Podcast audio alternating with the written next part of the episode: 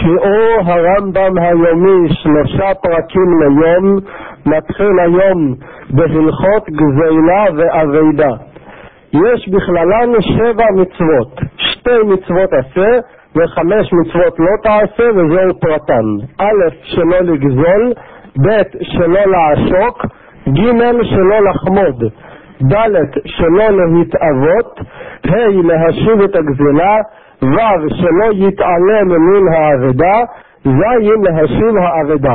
ובאו מצוות אלו בפרקים אלו פרק ראשון. כל הגוזל את חברו שווה פרוטה עובר בלא תעשה, שנאמר ולא תגזול. איסור גזלה מהתורה זה כשגוזלים יהודי בשווה פרוטה, שהוא עובר על הלאו של לא תגזל. אין לוקים על הלאו זה, שהרי הכתוב מתכל העשה, שאם גזל חייב להחזיר, שנאמר והשיב את הגזלה אשר גזל, זו מצוות עשה. ואפילו שרף הגזלה אינו לוקה, שהרי הוא חייב לשלם דמיה, וכל הלאו שניתן לתשלומים אין לוקים עליו. לאו שהתורה כתבה שאפשר לתקן אותו על ידי מצוות עשה, או לאו שמשלמים עליו כסף, לא מקבלים עליו מלכות. מכיוון שהתורה כתבה והשיב את הגזלה אשר גזל, זאת אומרת שאפשר לתקן את איסור לא תגזול על ידי עשה, אז לא לוקים עליו. ואפילו אם הוא שרף את הגזלה, שהוא כבר לא יכול להחזיר אותה, אבל הוא חייב לשלם את הכסף של הגזלה, ולא מקבלים מלכות על דבר שמשלמים עליו. לא מקבלים מלכות וגם משלמים.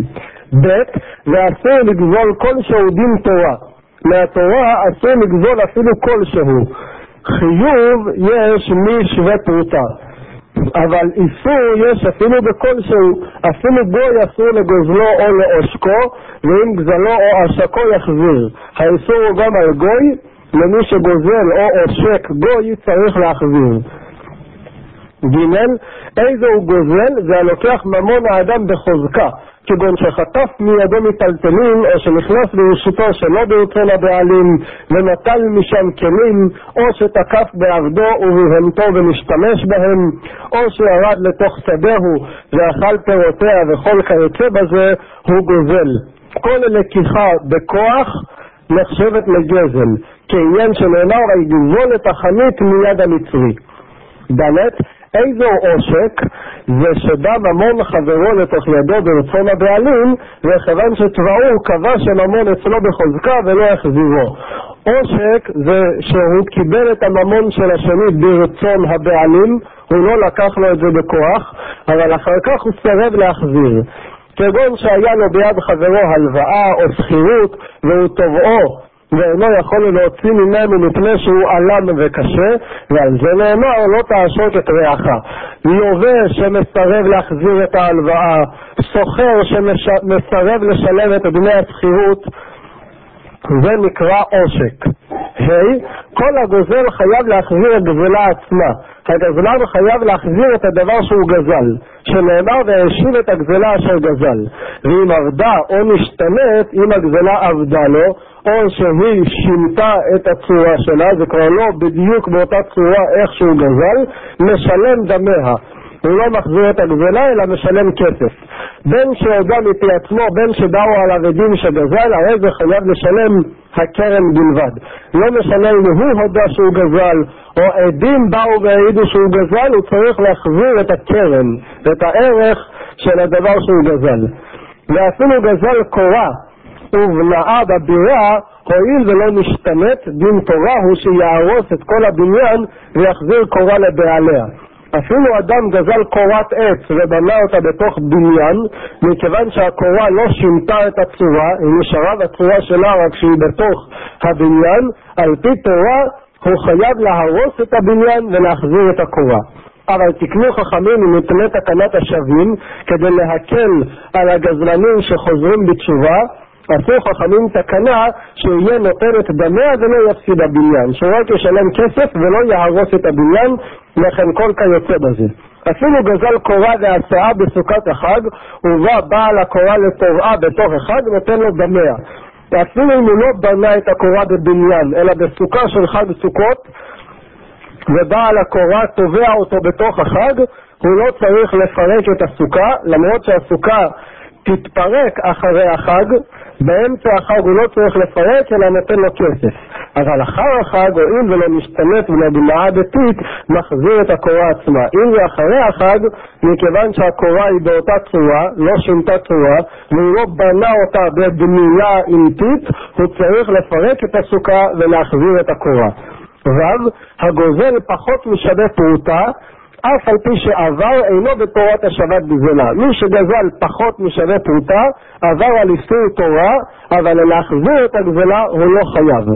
גזל שלוש אגודות שוות שלוש פרוטות והוזלו, והרי שלושתן שוות שתי פרוטות, והחזיר לו שתיים, חייב להחזיר השלישית. הובילו בתחילה הייתה שווה פרוטה. אדם גזל שלוש אגודות של ירק, ירק אגוד, וכל אגודה שווה פרוטה. ועד שהוא החזיר, ירד המחיר שלהם, וכעת שלוש שוות רק שתי פרוטות. כל אחת שווה פחות מפרוטה. והחזיר לשתיים, חייב להחזיר השלישית, הוא חייב להחזיר גם את השלישית, למרות שכעת היא שווה פחות מפרוטה, הואילו בתחילה, כשהוא גזל, הייתה שווה פרוטה. גזל שתיים שוות פרוטה והחזיר אחת, גזלה אין כאן, מצוות השבת גזלה אין כאן. והיום הגוזל את חברו ביישוב, במקום של מגורים, בעיר, והחזיר לו גזלתו במדבר. כשהוא מחזיר לו את הגזלה זה במדבר. הרשות ביד הנגזל, אם רצה נוטל, ואם לאו אומר לו איני נוטל אלא ביישוב, שמא תאנס ממני כאן. אם הנגזל רוצה לקבל את זה בחזרה במדבר, הוא יכול לקבל. ואם לא, הוא יכול להגיד כמו שגזלת ממני בעיר, תחזיר לי בעיר. כי הוא פוחד שבמדבר יקרה לזה משהו, והגזלן חייב לשמור על זה במדבר עד שיגיעו לעיר. והרי ברשות הגזלן ובאחריותו עד שיחזירנו לו ביישוב. וכן בדמי גזלה. אותו דבר אם הגזלה אינה והוא רוצה לשלם לו את דמי הגזלה, אם הגזלה הייתה בעיר, הוא יכול להגיד לו אני לא מקבל ממך במדבר. חטא, הגוזל את חברו והבניע לו בחשבון יצא. כשהוא החזיר לו את הגזלה, הוא לא נתן לו ישר כסף, כך כסף שגזלתי לך, אלא כשהוא קנה ממנו חפץ, אז הוא שילם לו את מחיר החפץ והוסיף עוד כסף, הכסף של הגזלה. ואם החזיר לכיסו שיש בו מעות יצא, או שהחזיר לו את הגזלה לארנק שלו, שבארנק כבר היה כסף לפני זה, חוץ מהגזלה, הוא יצא ידי חובת השבת הגזלה. שאדם עשוי למשמש בכיסו בכל שעה, והרי מנה המעות שהחזיר לו בכלל מעותיו. אדם כל הזמן בודק את הכסף שלו, כמה כסף יש לו, אז הוא כבר שם לב לכסף שהוחזר אליו. ומניין שלא מדעת פותר. ואם החזיר לכיס שאין בו כלום, אבל אם הוא החזיר את הגזלה לארנק ריק של הנגזל, לא יצא. הוא לא יצא ידי חובה, כי הנגזל לא יודע ולא ידע שהחזיר לו. וחייב באחריות הגזלה עד שידועו שהחזיר לכיס פלמי. הגזלן חייב באחריות הגזלה עד שידוע לו. אם לפני שהוא ידע קרה לגזלה משהו, הגזלן חייב לשלם עוד פעם. תת, כל החומד עבדו או אמתו או ביתו וקהיליו של חברו, או דבר שאפשר לו שיקנהו ממנו, חומד זה שהוא חושק בו, הוא רוצה דבר של חברו, והכביר עליו ברעים והפציר בו עד שלקחו ממנו, הוא ביקש ממנו הרבה ושלח חברים שיבקשו ממנו עד שבסוף הוא הסכים למכור לו, אף על פי שנתן לו דמים רבים, אפילו שהוא שילם הרבה כסף, הרי זה עובר בלא תעשר. הוא גם עובר על איסור שנאמר לא תחמוד. ואין לוקים על אליו זה, מפני שאין בו מעשה. לא מקבלים על הלב הזה מלכות. כי זה לא לב שעושים בו מעשה. העבירה היא רק השכנוע, הרצון והשכנוע. אבל עצם הקנייה היא לא עבירה. ואינו עובר בלב זה עד שיקח החפץ שחמד. זה שהוא רוצה ומתחשק לו והוא מבקש ממנו, הוא עדיין לא עובר על איסור. עד שהוא יקנה את זה בפועל. כעניין שנאמר, לא תחמוד כסף וזהב עליהם ולקחת לך. חימוד שיש בו מעשה. רק כשהוא רוצה את מעשה החמדה, אז הוא עובר על אליו, אבל הוא לא מקבל על זה מלכות, כי עיקר העבירה ולא בקנייה אלא ברצון, בחשק ובשכנוע. יוד, כל המתאווה ביתו או אשתו וקהיליו של חברו, וכן כל כיוצא בהם משאר דברים שאפשר לו לקנותם ממנו, כיוון שחשב בליבו, האח יקנה דבר זה ונפתה ליהו בדבר, ברגע שהוא מתחיל לתכנן איך אני אשיג את זה, עבר בלא תעשה שנאמר ולא תתאווה. הוא כבר עובר על איסור, איסור שלא להתאוות. יש שני לאווים, לאו שלא תחמוד, שזו הוא עובר כשהוא עושה את המעשה, ויש לאו לא להתאוות ולא תתאווה. ואין תאווה אלא בלב בלבד. י' התאווה מביאה לידי חימוד, והחימוד מביא לידי גזל, שאם לא רצו הבעלים למכור אף על פי שהרבה להם בדמים והפקיר ברעים, יבוא לידי גזל.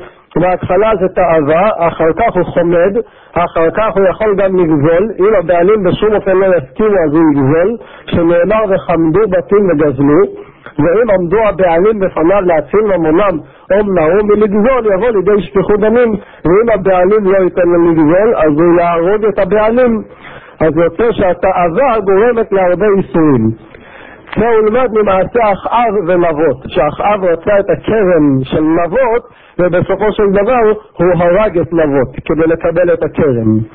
י' ב' הלמדת שהמתאווה עובר בלב אחד, והקונה דבר שהתאווה בהפקר שהפצירו הבעלים או בבקשה מהם עובר בשני לבים. לכך נאמר לא תחמוד ולא תתאווה. ואם גזל עבר בשלושה לבים. י' ג' כל הגוזל את חברו שווה פרוטה כאילו נותן נשמתו ממנו, כאילו שהוא הורג אותו, שנאמר כן ארוחות כל בוצע בצע את נפש וגומר. ואף על פי כן אם לא הייתה הגזלה קיימת ורצה הגזלן לעשות תשובה ובא מאליו והחזיר בני הגזלה, תקנת חכמים היא שאין מקבלים ממנו אלא עוזרים אותו ומוכנים לו כדי לקרב הדרך הישרה על השבים. למרות שגזלה זה איסור חמור, תקנו חכמים שהגזלן שחוזר בתשובה ורוצה להחזיר את הכסף לא יקבלו ממנו את הכסף כדי להקל עליו את החזרה בתשובה. וכל המקבל ממנו דמי הגזלה, אין רוח החכמים נוחה ממנו. חכמים לא שמחים מזה שמקבל את הגזלה מהגזלן בחזרה. פרק שני, הגזלה שלא משתנית אלא הרי היא כמו שהייתה, אף על פי שמתייאשו הבעלים ממנה ואף על פי שמת הגזלן, והרי היא ביד בניו, הרי זו חוזרת לבעליה בעצמה. גזלה שנשארה כמו שהיא ולא השתנתה, אפילו שהבעלים התייאשו ואפילו שהיא עברה רשות, הגזלן מת והיא כבר אצל הבנים שלו, צריך להחזיר לבעלים. ואם משתנית ביד הגזלן, אף על פי שעדיין לא מתייאשו הבעלים ממנה, קנאה בשינוי ומשלם דמיה כשעת הגזלה. אבל אם היא השתנתה, אפילו שהבעלים לא התייאשו, השינוי מקנה אותה לגזלן והוא חייב רק לשלם את הכסף ולא להחזיר את הגזלה עצמה. ב' ודין זה דין תורה הוא, כך זה על פי התורה, שנאמר והשיב את הגזלה אשר גזל, מפי השמועה למדו, חכמים למדו את הפסוק, אם היא כשגזלה משלם אותה. זה הפירוש והשיב את הגזלה אשר גזל, שהיא נראית כמו שהוא גזל אותה, ואם משתנית בידו הוא שינה אותה, או שזה השתנה, הוא משלם את הכסף ולא צריך להחזיר את הגזלה עצמה. התייאשו הבעלים ממנה ולא משתנית, אם הבעלים התייאשו אבל הגזלה לא השתנתה, קנה הגזלן כל שבח, כל השבח שהשביחה אחר ייאוש ואינו משלם אלא כשעת הגזלה. ודבר זה מדבריהם מפני תקנת השבים.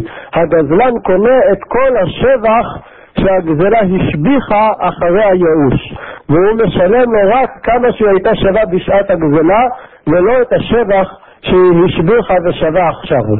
וכשמחזיר מהגזלה שמים לו השבח ונופל מן הנגזל. אם הוא גזל ממנו פרה ששווה מאה והבעלים התייאשו ואחר כך הפרה השביחה והיא שווה מאה וחמישים, אז כשהוא מחזיר לו את הפרה הנגזל צריך להחזיר עודף לגזלן חמישים.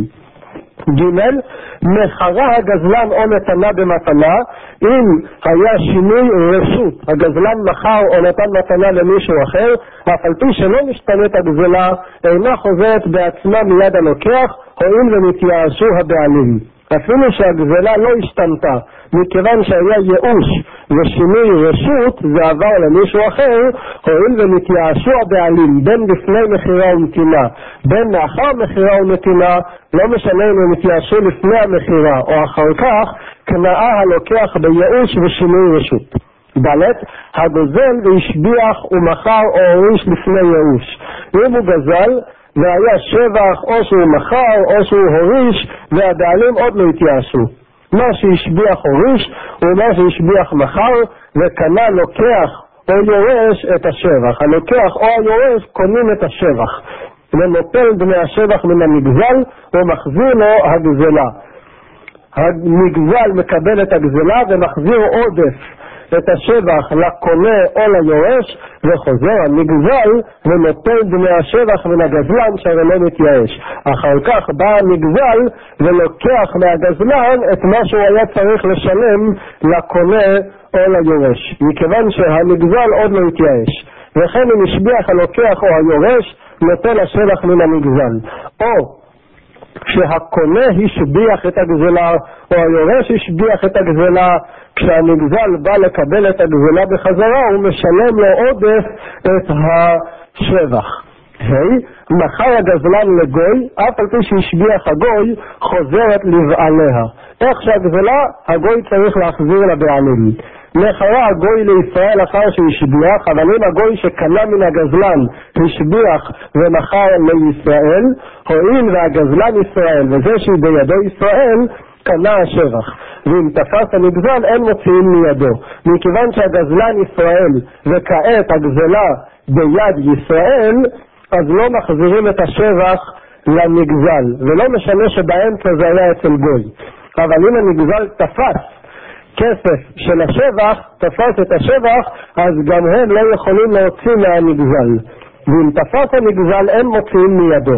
ואז כבר בארנו שהגזלה שהשביחה אחר יאוש או אחר שמשתנית, השבח לגזלן מפני תקנת השבים. אם אחרי יאוש או אחרי שהגזלה השתנתה, היא השביחה, השבח שייך לגזלן, אף על פי שהשביחה מאליה. לא רק כשהוא השביח אותה, גם אם השבח נעשה מאליו. כיצד? גזל פרה ומתעברה אצלו.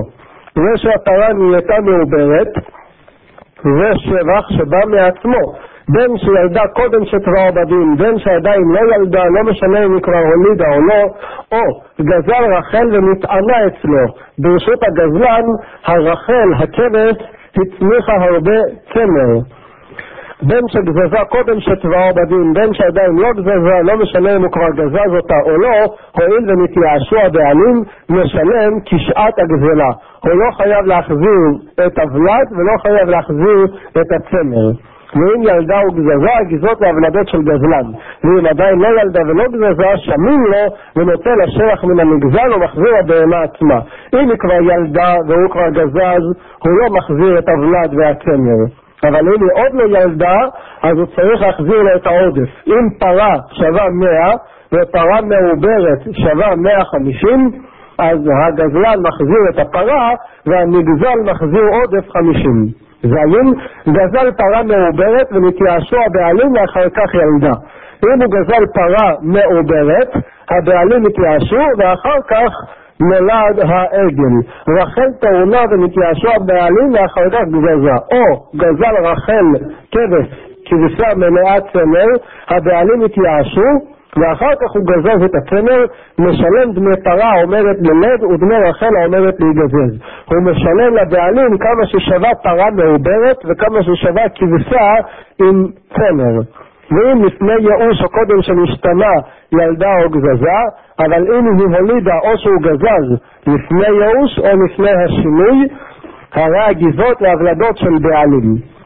חייבים להחזיר לבעלים את הצמר ואת העגל. ואף על פי שנתעברה או נטענה ביד הגזלן, הואיל ולא מתייאשו הבעלים ולא משתנית הגזלה, ברשות בעליה היא עדיין, מכיוון שלא היה כאן ייאוש ולא היה כאן שינוי, זה שייך לבעלים, אף על פי שהגזלן חייב באומציה. גנב או גזל והקדיש וטבח אחר שנתייאשו הבעלים, הרי היא ברשות הגזלן משעה שהיא קדישה בלבד, כדי שלא יהיה חוטא נשכר. וכל ולדותיה וגבעותיה משעת גנבה עד שעת הקדש של בעלים. תת, במה דברים אמורים? בשבח הבא מאליו. זה מדובר בדבר שנשבח מעצמו, כגון גזעות ובלדות.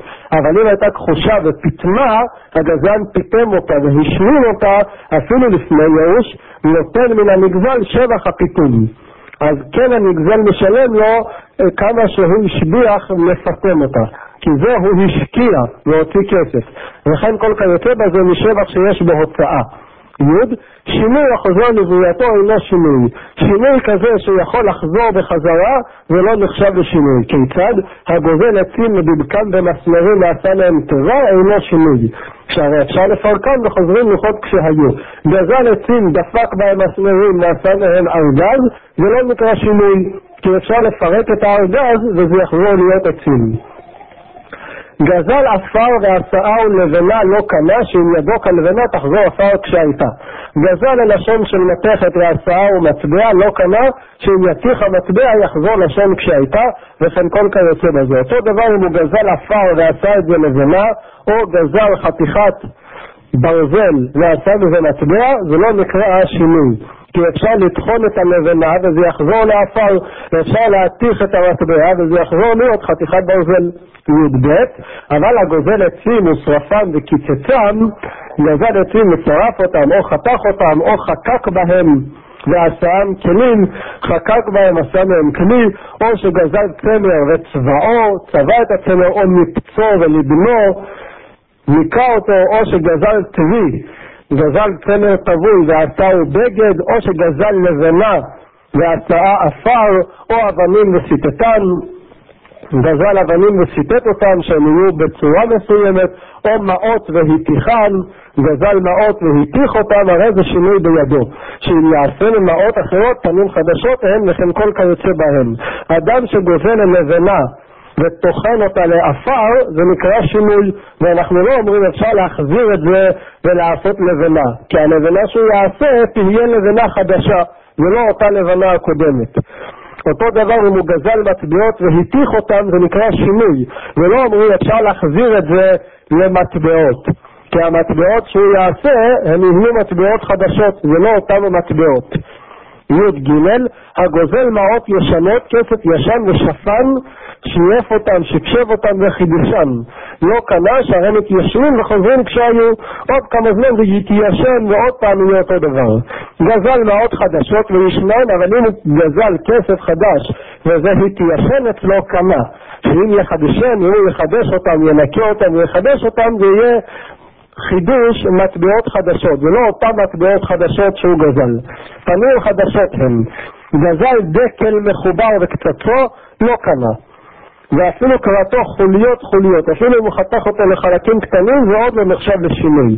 עשה הוא קורות, אם הוא עושה מהדקל קורות עץ, קנה, זה נחשב לשינוי והוא קונה את זה.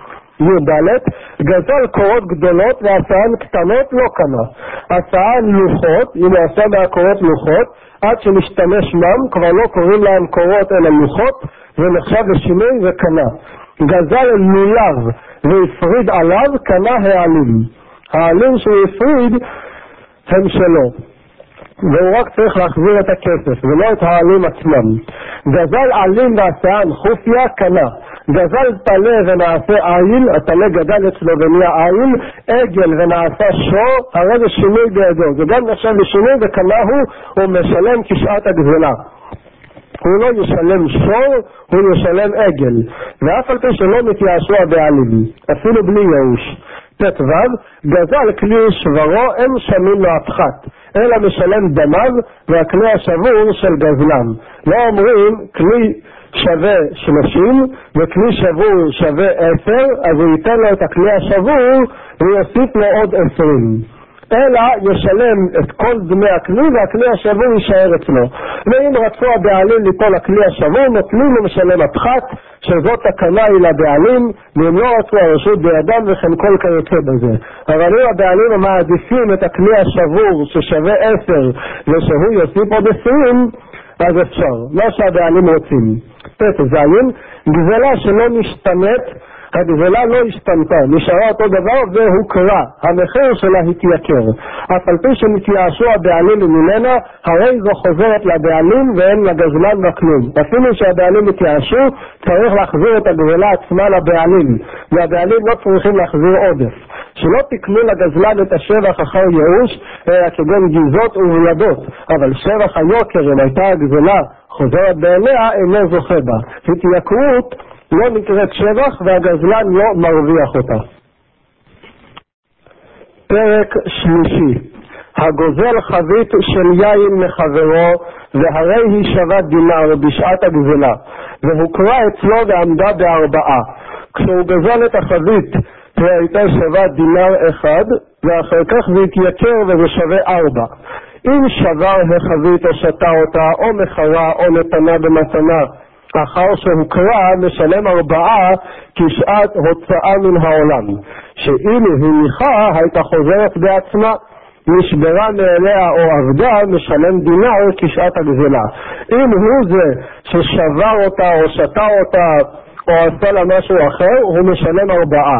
אבל אם מעצמה היא נשברה או עבדה, הוא משלם אחד. ב' הייתה שווה בשעת הגזלה ארבעה, ובשעת הוצאה מן העולם דינר. אם הפוך, בהתחלה זה היה שווה ארבע והמחיר ירד וזה שווה דינר, משלם ארבעה כשעת הגזלה, בין ששברה או שטעה, בין שנשברה או עבדה מאליה, וכן כל כיוצא בזה. תמיד הוא צריך לשלם ארבע.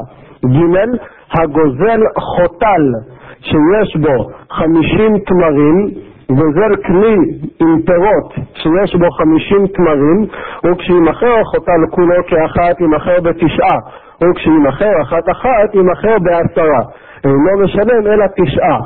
אם מוכרים את כל הכלי עם החמישים תמרים בבת אחת, מוכרים אותו בתשעה, אבל אם ימכרו פרי פרי, אז בסך הכל אפשר להרוויח עשרה. אז הגזלן משלם רק תשעה על כל הפירות ביחד, ולא משלם עשרה כאילו כל פרי בנפרד. ואין הנגזד יכול לומר לו, אני אחת אחת הייתי מוכר. וכן הדין במזיק וכן כל כיוצא בזה במכסי הדלות. אבל בהקדש אינו כן, אלא משלם עשרה. אם הוא הזיק חוטל עם הקדש, אז הוא צריך לשלם להקדש עשרה, כאילו זה אחד אחד. דלת, גזל בהמה והזקינה או כחשה כחש שאינו יכול לחזור. אם הבהמה הזקינה או הרזתה באופן שהיא לא יכולה לחזור ולהשלים, כגון חולאים שאין להם רפואת פעלה, או שגזל מטבע ונסדק או פסלו המלך, הוא גזל מטבע והמטבע ניזוק ואי אפשר להשתמש בו, או שהמלך הוציא את המטבע הזה שיותר לא השתמשו בו, או שגזל פירות והקיבו כולם, או שגזל יין והחמיץ, הרי זה כמי שגזל כלי ושברו. כל הדוגמאות האלה זה כאילו שהגזלן שבר את הגזלה, הוא משלם כשעת הגזלה, הוא צריך לשלם חדש. אבל אם גזל בהמות וכחשו ככה שאפשר לחזור, אם הבהמה שהוא גזל הכחישה והיא יכולה לחזור ולהשמין, או שגזל עבדים והזקינו, או שגזל מטבע ונפסל במדינה זו והרי יוצא במדינה אחרת, או שהמטבע נפסל והוא כבר לא בשימוש רק במדינה הזאת, אבל במדינה אחרת אפשר עוד להשתמש בו, או שגזל פירות והקיבו מקצתם, או תרומה ונתמת, או שגזל חמץ ועבר עליו הפסח, או בהמה ונעבדה בעבירה, או נפסלה מלהיקרב, נעשה במעשה שפוסל אותה מלהקריב קורבן, או שהייתה יוצאה להסתכל, צריך לסכול את הבהמה כי היא המיתה בן אדם, אומר לו הרי שלך לפניך, הוא מחזיר אותה בעצמה. הוא מחזיר את הגזלה עצמה אפילו שהיא כבר לא שווה. היי, במה דברים אמורים כשהחזיר הגזלה? זה מדובר כשהוא מחזיר את הגזלה עצמה. למשל חמץ שעבר עליו הפסח, הוא מחזיר את החמץ עצמו. אבל אם נשרפה הגזלה או עבדה אחר שנעשרה בהנאה, חייב להחזיר לו דמיה כשעת הגזלה. אבל אם הגזלה איננה והוא צריך להחזיר כסף, הוא צריך לשלם כסף כמה שזה היה שווה בשעה שהוא גזל. לפיכך אם כפר בו אחר שנעשרה בהנאה ונשבע, חייב לשלם קרן לחומש ואשם. אם אחרי שזה נעשר בהנאה אחרי שהתרומה שהוא גזל נטמעה, או אחרי שהבהמה שהוא גזל נפסלה, מי שהוא בא עליה, ואחר כך הוא כפר שהוא לא חייב ונשבע, אז הוא עובר על איסור והוא משלם קרן וחומש ומקריב קורבן אשם. רב, הגוזל בהמה ונשא עליה מסע, או רחב עליה, או חרש, או דש בה וכיוצא בזה, והחזיר לבעליה, אף על פי שעבר בלא תעשה, אינו חייב לשלם כלום, שאינו הפסידה ולא הכחישה. הוא רק רחב עליה והחזיר אותה, הוא לא צריך לשלם כלום על השימוש. אבל הוא עבר על איסור גזל.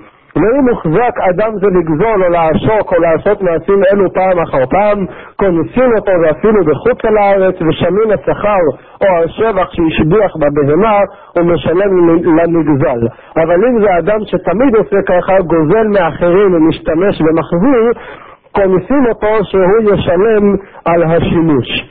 ואין התוקף עבדו של חברו ועשה בו מלאכה ולא ביטלו ממלאכה אחרת, פטור, שנוח לו לאדם שלא יבטל עבדו. ואם ביטלו ממלאכה אחרת, משלם לו כפועל. אחד שלקח את העבד של חברו והשתמש בעבד, וזה היה בשעה שהאדון לא משתמש בו, הוא לא צריך לשלם כלום. כי אדרבה, אדם שמח שלעבד שלו יש תעסוקה והוא לא בטל. אבל אם הוא ביטל אותו מהמלאכה של האדון, העבד היה צריך לעשות משהו של האדון, והוא לקח את העבד ממלאכתו, הוא צריך לשלם. חטא, התוקף ספינתו של חברו ועשה במלאכה. אחד שלקח ספינה של מישהו אחר והשתמש בה, אם אינה הספינה לשכר, אם זה לא ספינה שהוא מזכיר אותה לאחרים ומקבל כסף, שמים כמה פחתה הוא משלם. הספינה בשימוש נפסדת קצת, אז הוא צריך לשלם לו כמה שהספינה נפסדה.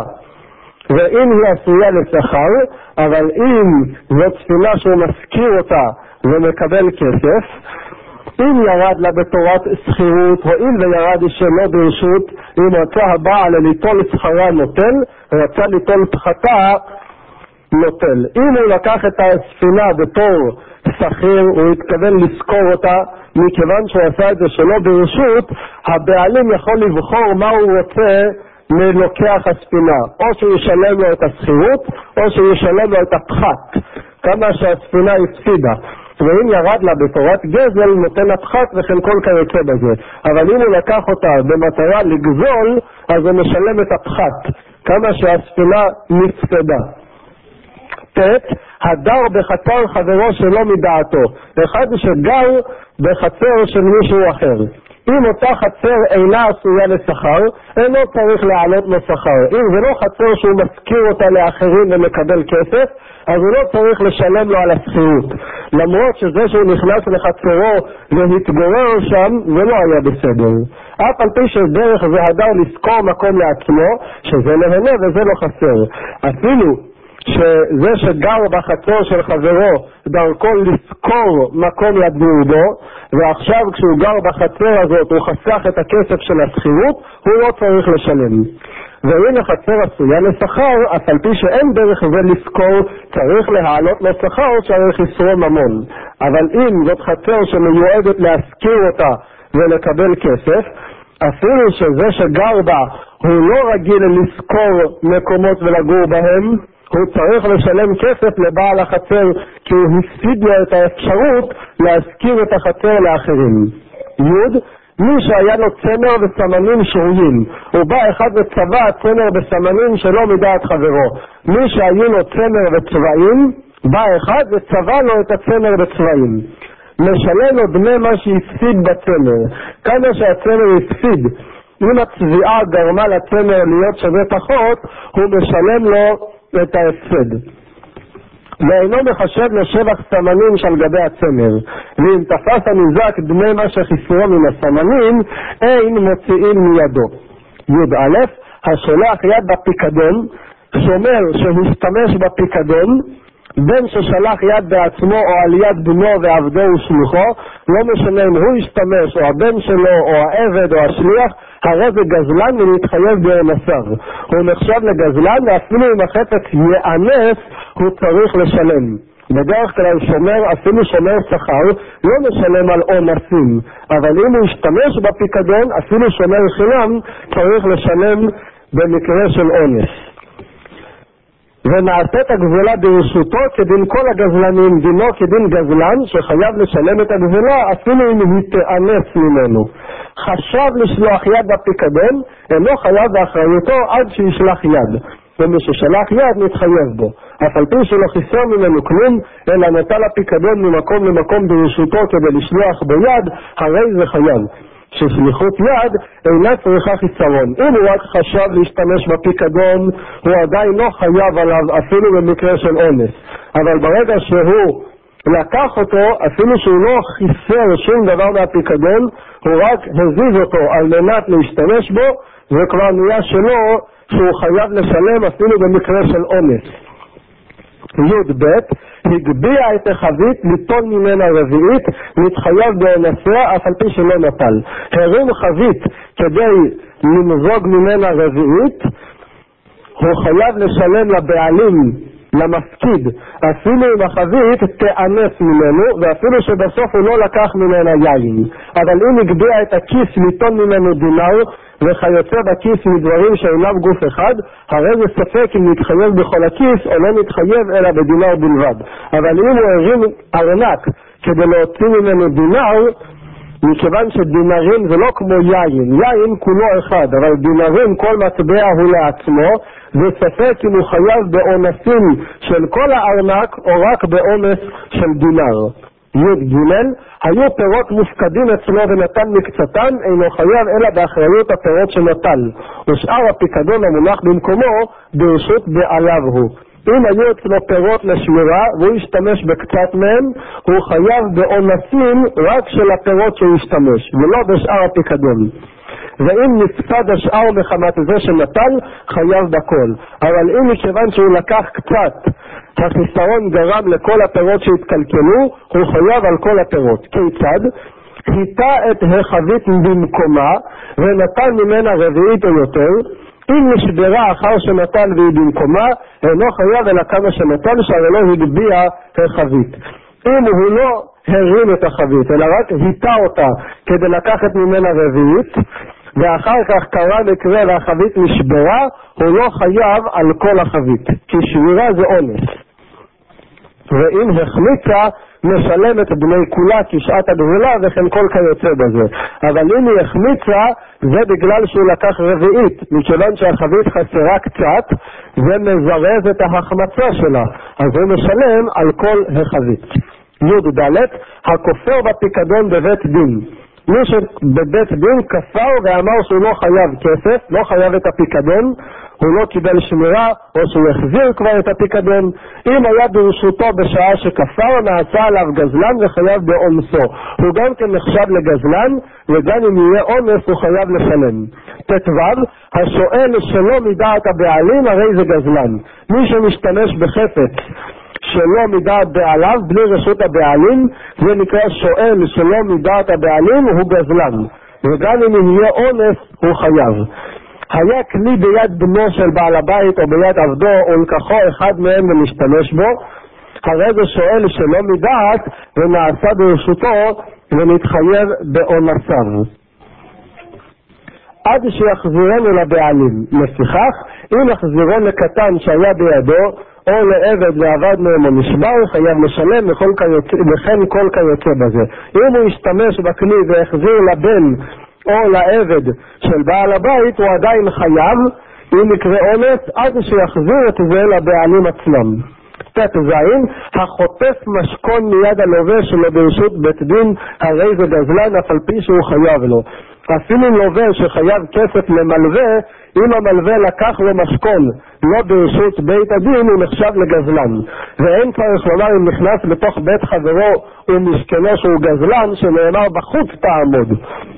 יש פסוק מפורש בתורה שכשבאים לקחת משכון, אז הוא עומד בחוץ והלווה נכנס ומביא לו. אז אם הוא נכנס לתוך הבית של הלווה ולקח ממנו משכון, בוודאי שהוא נחשב לגזלן, ואפילו אם יהיה אונס הוא צריך לשלם ללווה את המשכון.